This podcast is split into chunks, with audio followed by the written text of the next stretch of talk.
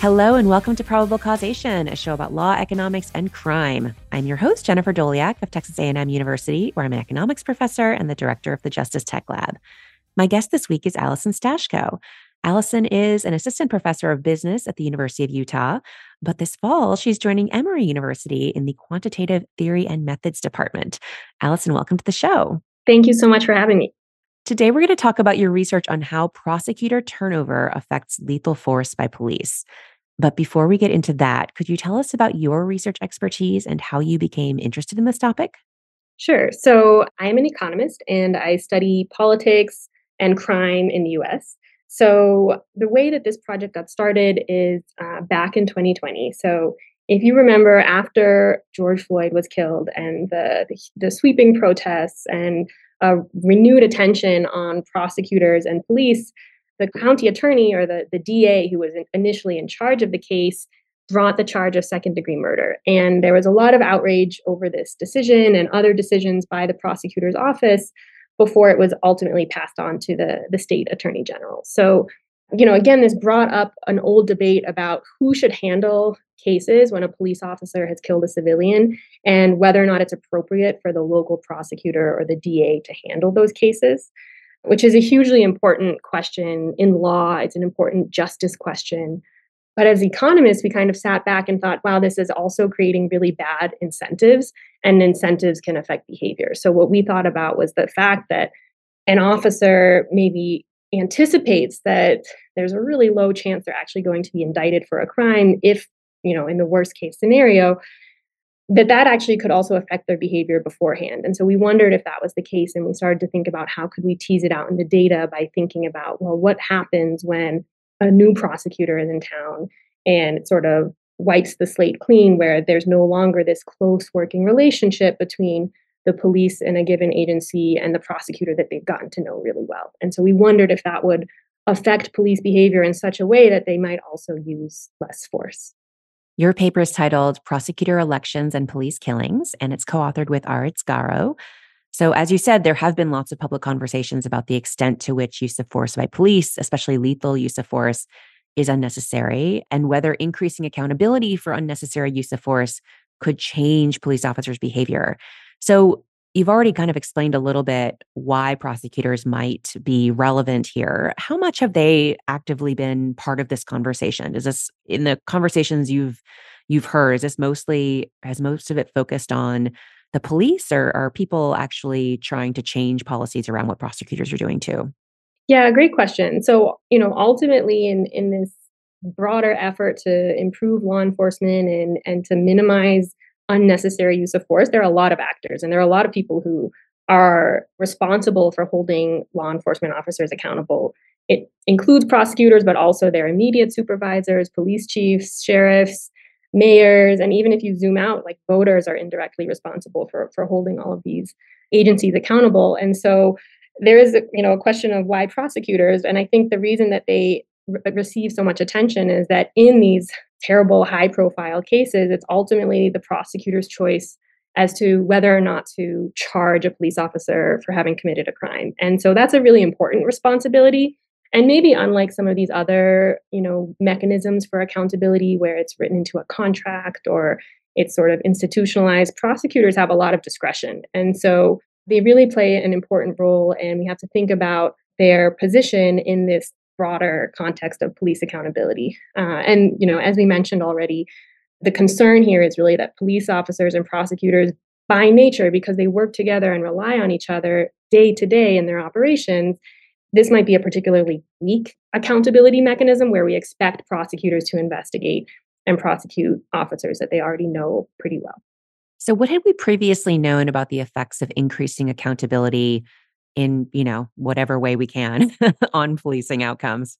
So there's so much research happening in recent years and accountability is kind of a big term for how can we think about, you know, bringing law enforcement agencies in line with with the public's interests. So I'll focus kind of as specifically as I can about work that's related to our question. And so one way to narrow it down is to think about how police use of force is affected by policies, and then even more specifically, how do changes in the legal setting in which police operate, affect use of force. So there, there's an interesting study by uh, Dharmapala, McAdams, and Rappaport that's in the Journal of Law, Economics, and Organization from 2022, so fairly recent. And what they show is that after police officers gain collective bargaining rights, so this was actually sheriffs in Florida, that then there was an increase in the number of reports of violent police misconduct. So, kind of similar to the ideas that we'll be discussing here, where there's a change in the actual or even anticipated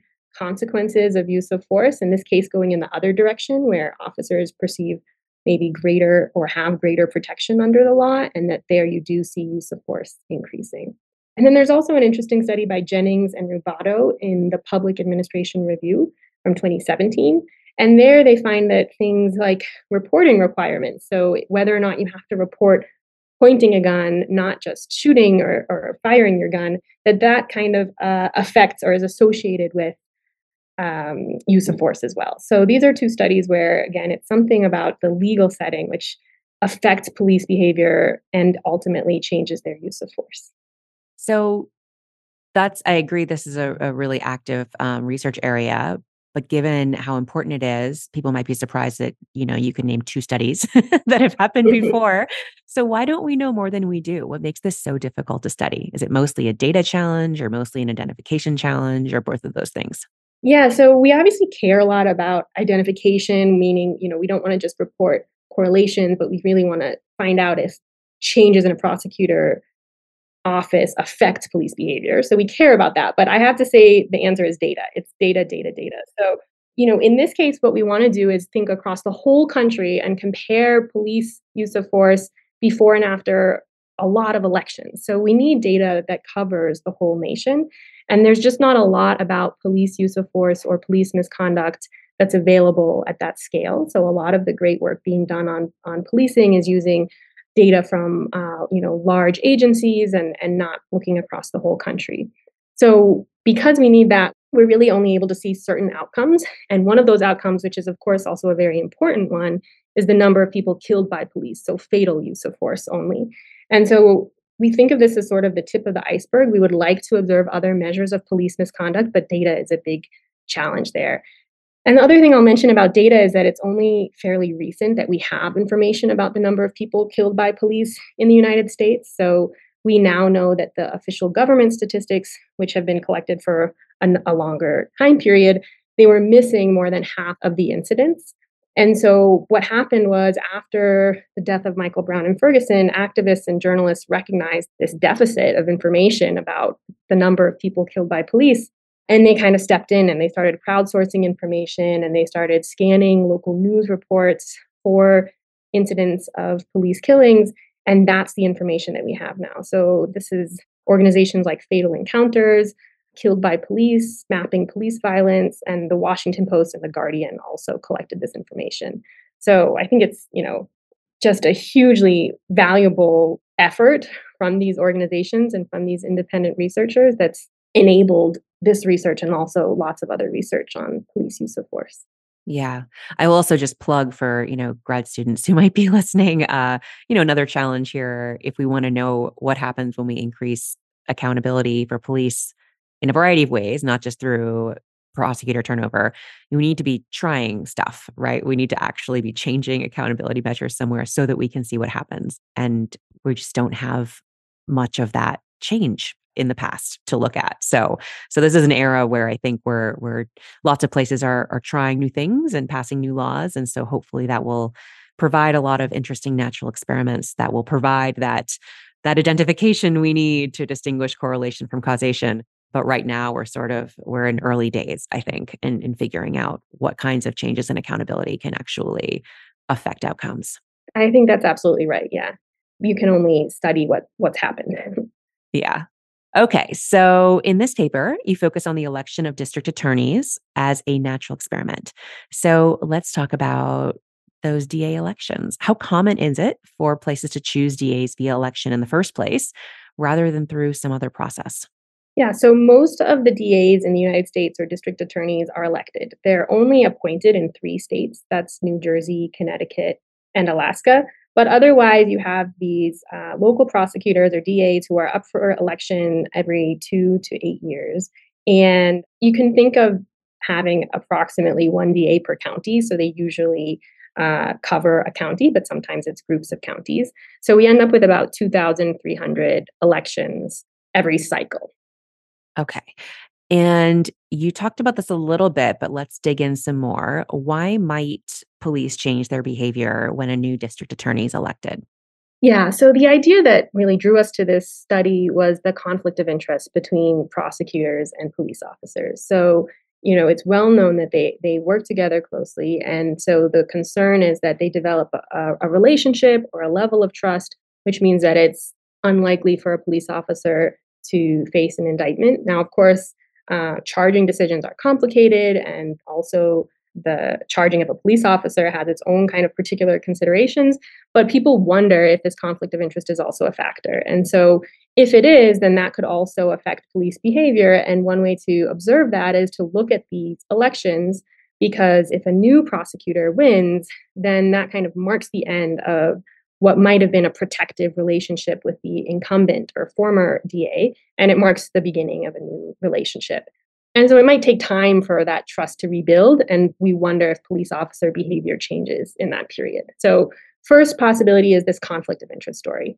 But then, you know, once you start thinking about it, there could be other things going on. So it could be that there is no conflict of interest. So just put that aside for a moment just the fact that there's a new DA in the office brings a lot of uncertainty, and the uncertainty can go in both directions. So, police officers are trying to figure out this new DA, and the DA also doesn't have a lot of information about police officers. And so, when people face, uh, you know, all of a sudden a, a larger amount of uncertainty in their lives, they tend to behave more cautiously. So, that could also be explaining a change in behavior, and in particular, it could lead to more cautious behavior or less use of force.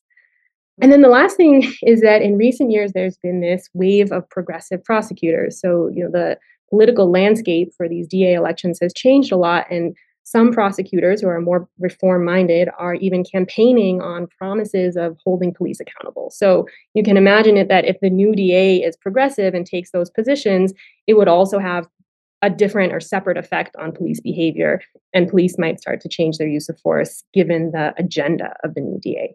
So those are the three main ideas that we have um, in mind. It could also be, though, that another mechanism is where the new DA has incentives to develop a relationship with the police force. And so maybe actually the newest DA is the least likely person to bring charges. And so it could go in the other direction. And so going into this, you know, we had the the intuition that brought us to the question, but then we say actually there's a big question of a whether or not there will be an effect and b which direction it might it might go in. The only other thing i'll say about mechanisms is that you know maybe we there are other things that could be happening but one mechanism we kind of exclude or we think is not plausible is that you know a police officer is in an intense situation has to make a split second decision and pauses to think about recent local elections. So that seems really implausible but sometimes when people hear about the concept of this paper they they jump to that kind of more mechanical explanation. But no, we don't think that police officers are keeping election outcomes front of mind when they're in really serious, intense, or dangerous situations.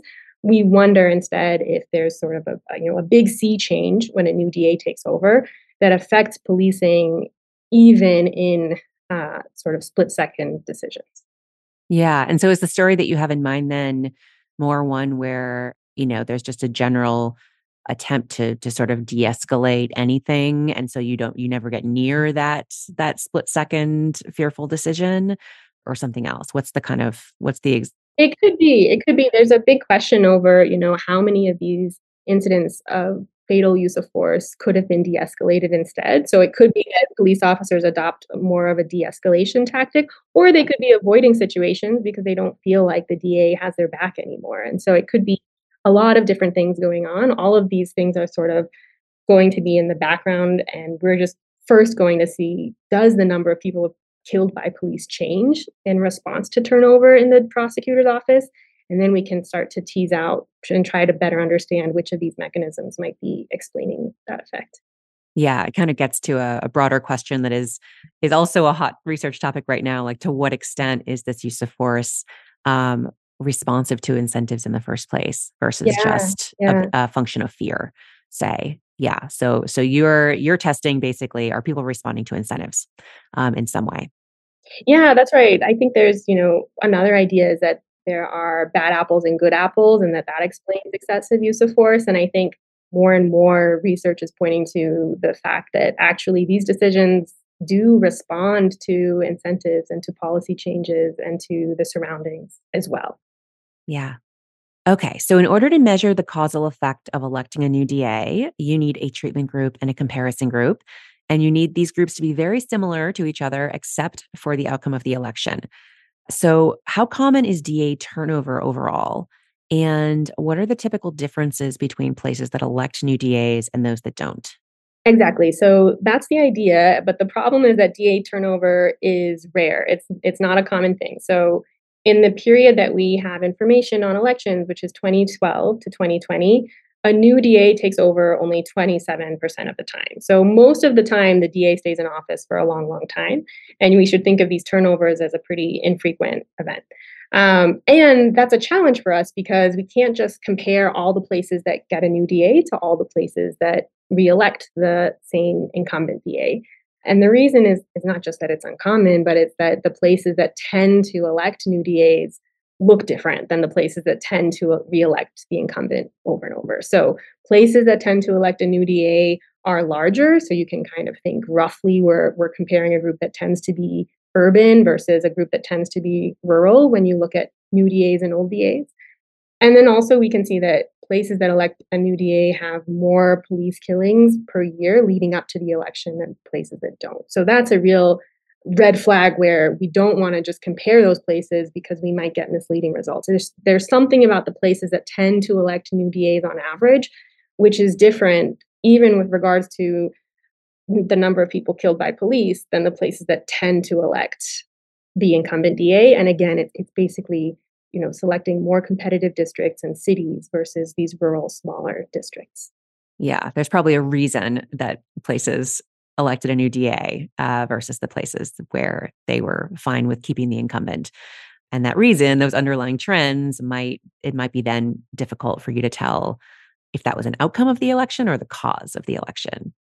Exactly. These these places that elect a new DA, you wonder, well, was there a big controversy? Was there a high profile killing which led to turnover, not just in the DA's office, but in the mayor's office and the police chief? And then you can't really attribute any of the changes after that to the election of the DA itself.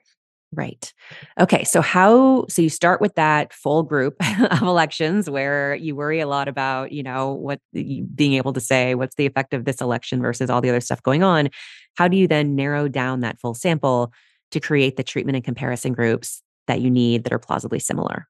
Yeah, so the trick is to focus only on places that had a very close election, right? And so within the set of places where the election was won by a very close vote margin, we can say that, well, there's really not going to be any big differences between places that elected a new DA by 52% of the vote versus places where the new DA or the challenger lost with a vote share of 48%. Why? Because those are such small changes that it's really like at that point it's a toss up and it's literally like a flip of a coin when thinking about who won the election. And that's exactly the kind of outcome that we can work with to try to estimate causal effects because it's not up to any of the candidates. They can't really control the votes with such precision to win in a very close election. It is a toss up. And so that way we can compare places that just narrowly had a new DA defeat the incumbent to the places where the incumbent just narrowly won. Okay. So, how exactly? Okay. So, you've got this sort of coin flip idea where you're comparing close elections. And then at that point, is it as simple as just comparing places with where the the incumbent just barely lost with those that just barely won? Or tell us a little bit more about kind of exactly how you use these groups to measure the effects of electing a new DA. Yeah. So we have the elections, which are, as best as we can tell, randomly assigning a district to having a new DA versus having the incumbent win re-election. And we do see that in the data. So we end up with about 250 of these districts with close elections. And 50% of the time, the new DA does win a close election, which is really different from the full sample, where only 27% of elections are won by new DA. So we think we have our coin toss. And now we want to compare what happens to the number of people killed in police in those districts where you have a new DA in office versus in districts where the incumbent remains in office with one extra detail. So the districts where the incumbent wins is a good control group, but we want to make sure that the incumbent hasn't been in office for a short period of time. In other words, you know, remember that these elections are ongoing in, two to four year cycles. And so we specifically pay attention or, or we only use districts as a control if they haven't reelected a new DA in the last eight years. So this incumbent has been around, there's no change or turnover in that office for some time, and they're the control group versus the, the districts that happen to elect a new DA by a close margin. And why do you restrict the sample in that way to have the, the longer time period for the incumbent being there? Yeah, so because these elections are happening in different years, depending on what state you're in, you have to be careful. So you don't want to say that a district which elects a new DA in 2016 is a good control district the very next year when other districts are having their election. Why? Because we don't know what's happening in the post period after the election. That's exactly what we want to find out. So, as soon as a district has a new DA in our study period, um, or if they've had a new DA in the previous eight years, then we don't say that it's a good control district because they've had some turnover. So we're just using the places that have had a really stable DA's office and comparing them to the places that do have changes. Just to kind of summarize, what we end up doing to estimate the effect is to compare how the number of police killings changes after an election versus before an election in a district that narrowly had a new DA win versus districts where the new DA narrowly lost. And I think listeners of your podcast will find this familiar. So, this is the differences in differences strategy that we use a lot in economics. Yes. And for people who follow the whole two way fixed effect uh, literature in economics and how complicated that difference and difference approach can be, you deal with all that stuff too. So people who are interested in that can go check out the paper and we will gloss over it here. okay, so let's move on to the data. So you have, pull a bunch of data sources together for this project. Tell us about all those data sources. Yeah, so we have to stitch together four different data sources for this project. The first uh, one, which I've already mentioned briefly, is the the number of people killed by police, and there are a number of uh, data sets available for this. These are all of the the crowdsourced or open source data sets. We use mapping police violence. We think this is a good one for our purposes because it includes both killings by officers who are on duty and off duty, which seems relevant for the mechanisms that we have in mind. The other important piece of information is the outcomes of these DA elections. And so here, another fantastic contribution comes from the Prosecutors and Politics Project at UNC School of Law. And they collected all of the information about candidates and election outcomes for all DA elections from the period of 2012 to 2017. And we've been working at also keeping this paper up to date. So we added election outcomes from 2018 to 2020. And this information is also coming from local news reportings or from official state records. And then the last two pieces of information come from the census. So we want to be able to compare these districts that elect new DAs and that elect incumbents and make sure that our idea that this is a good natural experiment is actually supported by the data. So, for instance, from the census, we can see that these districts, they are comparable in terms of population, demographics, and socioeconomic factors. And then last, we bring in some other information from the FBI. So we look at the number of criminal offenses and arrests in a district, and also the number of officers assaulted and killed. And we think these are important criminal justice outcomes to, to tie into this analysis. So we'll also look at how prosecutor elections affect these outcomes. Okay. So, in this sample of places that had close elections, how often do police killings happen? Yeah. So, across the nation, there are about a thousand people killed by police every year or more. And so, across the nation, also 20% of districts have at least one person killed by police in a year. And in our sample of districts that have a close election, it's pretty similar. So, 27% of districts have at least one person killed by police in the study period. And the average number is 0.8 deaths per district per year. So it's not a very uncommon or unfrequent, infrequent event. And so that's the main outcome of, of interest here. Okay. And then how often are police officers indicted in those incidents? The MPV or Mapping Police Violence does track whether or not an officer is indicted for any given incident, but it should be noted that it's it's it's not known how many of these incidents are are tracked uh, like are following the number of indictments and and so we don't know about the quality of, of this information as well as we do about the actual number of police killings. But with that in mind there are known charges for less than 1% of cases and in our, our sample it's about 2% of cases where there's at least one known charge. So you know, in our sample, there's only 29 cases with an indictment over the eight years that we follow the districts, which means that we're not actually going to be able to observe changes in the number of officers indicted. Although that would be really interesting as part of this study, it's just such an uncommon event that we can't say much uh, with any degree of, of precision with the data. Yeah. And I guess we should also note, you know, it's it's not clear that the optimal number would be 100%, right?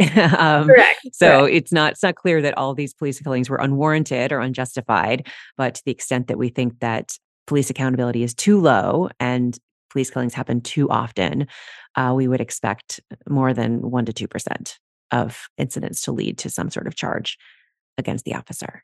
That's right. The correct number of cases that results in an indictment is is just unknown. Uh, but it is also true that like most Americans in recent polls agree that that there are too few charges or that officers are treated too leniently. So this is the the sort of and this sentiment has been growing over time. Yeah. Okay, so let's talk about the results. What was the effect of a new DA's election on police killings? Okay, so we do provide a range of estimates in the paper, but the, the main result is that the number of people killed by police falls by 28% after a new DA ousts an incumbent. So that's a really large change in terms of a percent change. The baseline number of people killed in a district and in a given year is small, though. So this translates to about 0.2 deaths per district per year, or you can think one death every five years. Okay. And do those effects vary across the race of the civilian? Yeah, that's a very important question. We know that the risk of being killed by police is much higher for Black Americans than white Americans, and especially among young African American men. However, in our study, while we see that those racial disparities in the outcomes, when we look at the changes after a new DA wins, it's pretty much the same across different groups. So if we separately estimate the effect for the number of people killed who are white, black, and Hispanic, there's no statistical differences in these effects. And so it seems that the effect of a new DA on the number of people killed by police is not differentiated by the race of the civilian, as far as we can tell. Okay, so it's just overall reducing the number of police killings and kind of benefiting everyone equally. Yeah, there's just seems to be a leveling down of fatal use of force, but it's not specific to the race of the civilian. Okay. And how long do these effects persist? So the effects are really concentrated in the first year after the election. In fact, you can think of this as like a, a one year shock. And then the districts that elect a new DA pretty much return to looking like the other districts that elected the incumbent. And so in the one year after the election, the effect is, is much larger. It's 0.4 deaths per district per year, which is almost a 50% reduction. And so, you know, it's useful to think of an average over all of the years, but when we break it down by the effect year by year after the election, you can see that it's actually driven by a short term reduction after the new DA is elected. And you will talk a little bit more about stuff you do around mechanisms in a bit, but that definitely seems consistent with your initial story that everyone's just like worried about what this new DA is going to do. Is that right? Yeah, that's right. That's the that's consistent with the data. And the way that I, I think of it, what I think is most reasonable here is, you know, if you've ever had a new boss and you kind of straighten up on their first day of work and you go exactly by the rules, it might be a similar story here where there's a new person in a in a position of power. They have a huge responsibility, and they could uh, make an important decision in your life down the road if things go badly. So you you know play it safe while you figure them out, and while they figure you out as well. But that's not really a permanent change, and so that story is consistent with the data so far. Yeah. Okay. And you you also consider whether electing a new DA affects other policing outcomes such as arrests and crime. So why were you interested in those outcomes and what did you find? Yeah, so this comes back to our earlier discussion also about mechanisms where it could be that police officers are using less fatal force because they're avoiding situations that would otherwise turn violent, or they're able to de escalate those situations. And so we don't have a perfect test. We don't have, you know, officer level data to really dig into this. But one thing we can do is ask if there are big changes in arrests in the districts. So if police are avoiding situations then or de-policing, then we would expect a decrease in arrests. And maybe following on top of that, you would see an increase in crime. But we don't see either of those changes after the election of a new DA. So there's no evidence in a decrease of arrests or a substantial increase in criminal offenses, which leads us to say that, you know, it seems like police actually are de-escalating instead of de-policing. Good news. that is good news. Yeah. Yeah. And if police use less force against suspects in cases where that force would have been warranted, this could, of course, lead to more officer injuries or deaths. So de escalating might actually put their own lives at risk. So you're able to test this directly. What do you find? Yeah, so this is more good news. So we also think it's important to see if, you know, if police are de-escalating, are they taking on greater risk themselves?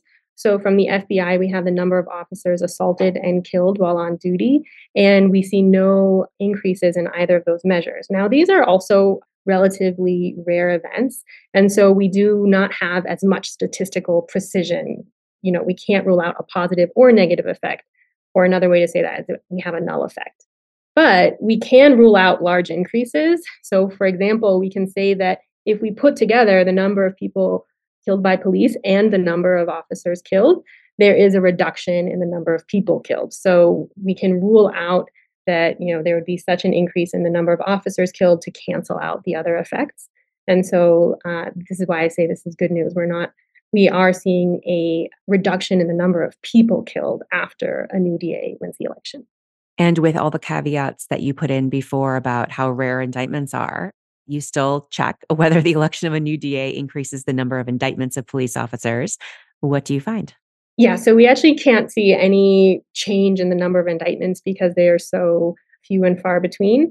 But what I will note is that even if we could measure precisely a change in indictments, we should note that it's not necessary to see an increase in indictments for the rest of the results to make sense. And I think this is an important point because we're really talking about how incentives change behaviors. And so it could be that police officers use lethal force less they're they're like leveling down their use of force and de-escalating and so then there would be fewer cases for prosecutors to investigate in the first place. So conceptually it's not clear what what we should expect with the number of indictments and it's also true that prosecutors yes they make charging decisions but they also make a lot of other decisions which are consequential for officers under investigations like the intensity of the investigation and so for these reasons we don't really have a clear idea of what to expect for the number of indictments and then on top of that there's just so few that we can't really say anything with quantitative analysis yet yeah, this reminds me of the literature on police and crime, actually. So it's just okay. it's another situation, right? Where you have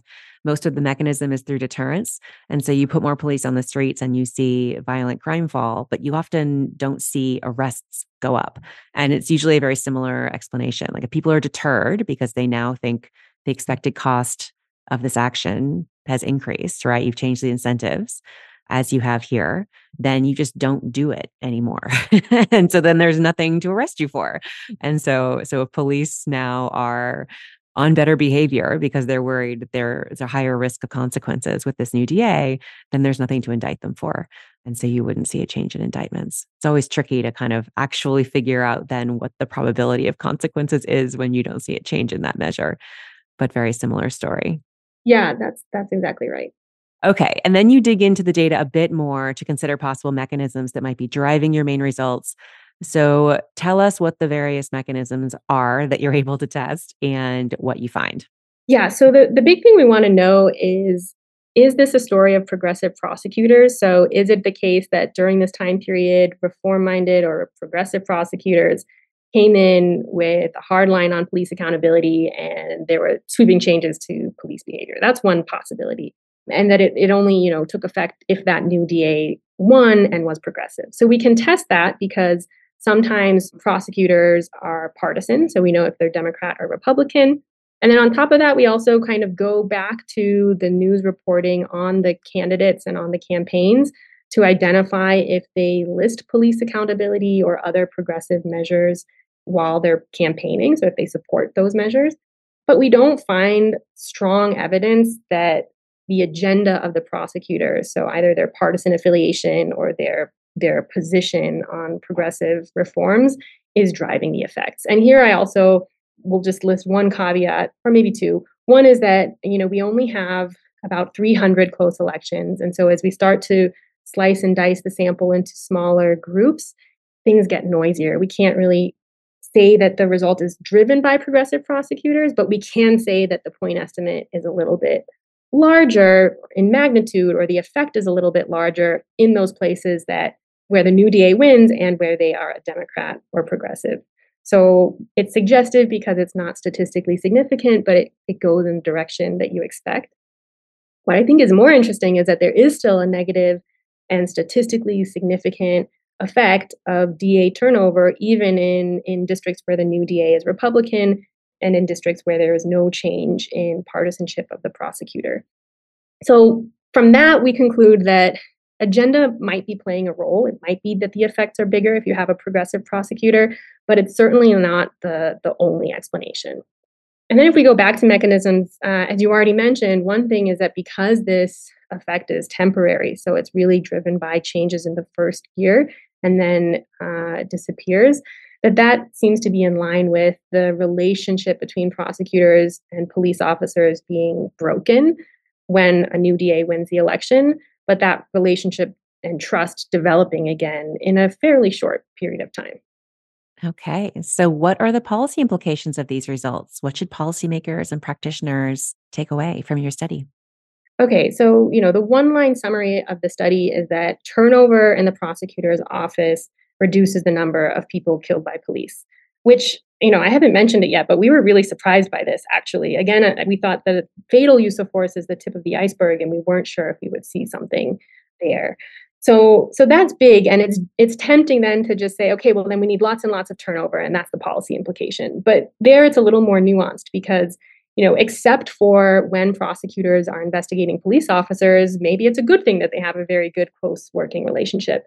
And so maybe you do want some stability in the prosecutor's office and you don't want lots and lots of turnover. You know, there's also broader questions of prosecutor accountability. So maybe you don't want your prosecutor investing in uh, lots and lots of elections rather than putting that effort into their job. Maybe you don't want lots of lame duck prosecutors. So all of these kind of standard political economy concerns also could play out in the prosecutor's office. So for that reason, we don't say that clearly we want term limits or clearly we want shorter terms. That's all a bit complicated, but it's good to know that this could be a benefit of those changes. On the other hand, I think a really clear policy implication is that it seems to be a very good thing for police officers to not know the person who's going to investigate and make charging decisions if they are under investigation. And that's something you can implement without making big changes to the, the legal system. So that's something you can implement by having a commitment to outside investigators and outside prosecutors. And that's a policy that some states are starting to pick up. And so there, you know, the takeaway of the study is is is relevant. We are extrapolating a little bit because that's not the the policy that we study in this work. But it seems plausible. It seems like that's something that definitely researchers should look out for as these policies do get implemented. So, there we're back to the limitation where you can only study what's been implemented in some sense. But if they roll out to enough jurisdictions and enough states, um, I think that would be really interesting to see if the commitment to using outside prosecutors has a similar effect on police killings. Yeah, I completely agree. I'll be keeping an eye out for for those policies and research on those policies. Have any other papers related to this topic come out since you all first started working on this study?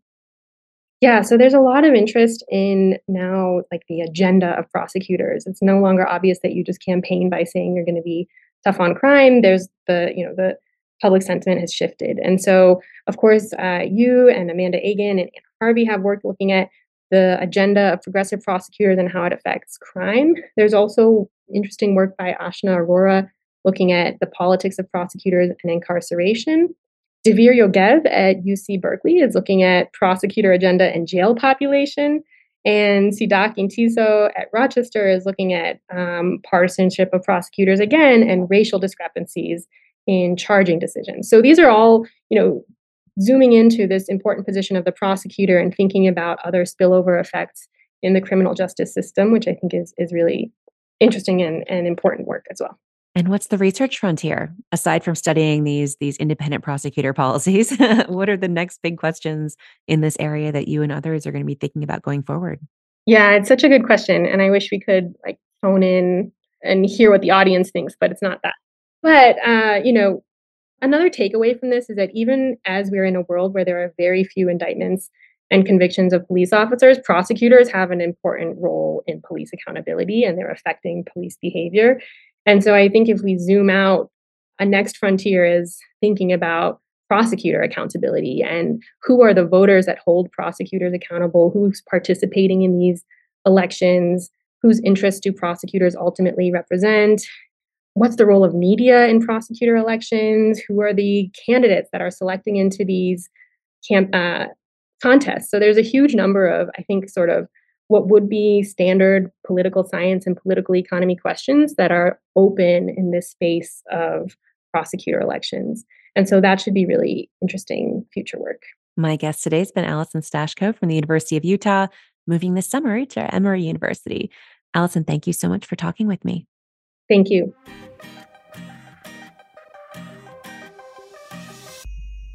You can find links to all the research we discussed today on our website, probablecausation.com. You can also subscribe to the show there or wherever you get your podcasts to make sure you don't miss a single episode. Big thanks to Emergent Ventures for supporting the show, and thanks also to our Patreon subscribers and other contributors. Probable Causation is produced by Doleac Initiatives, a 501c3 nonprofit, so all contributions are tax deductible.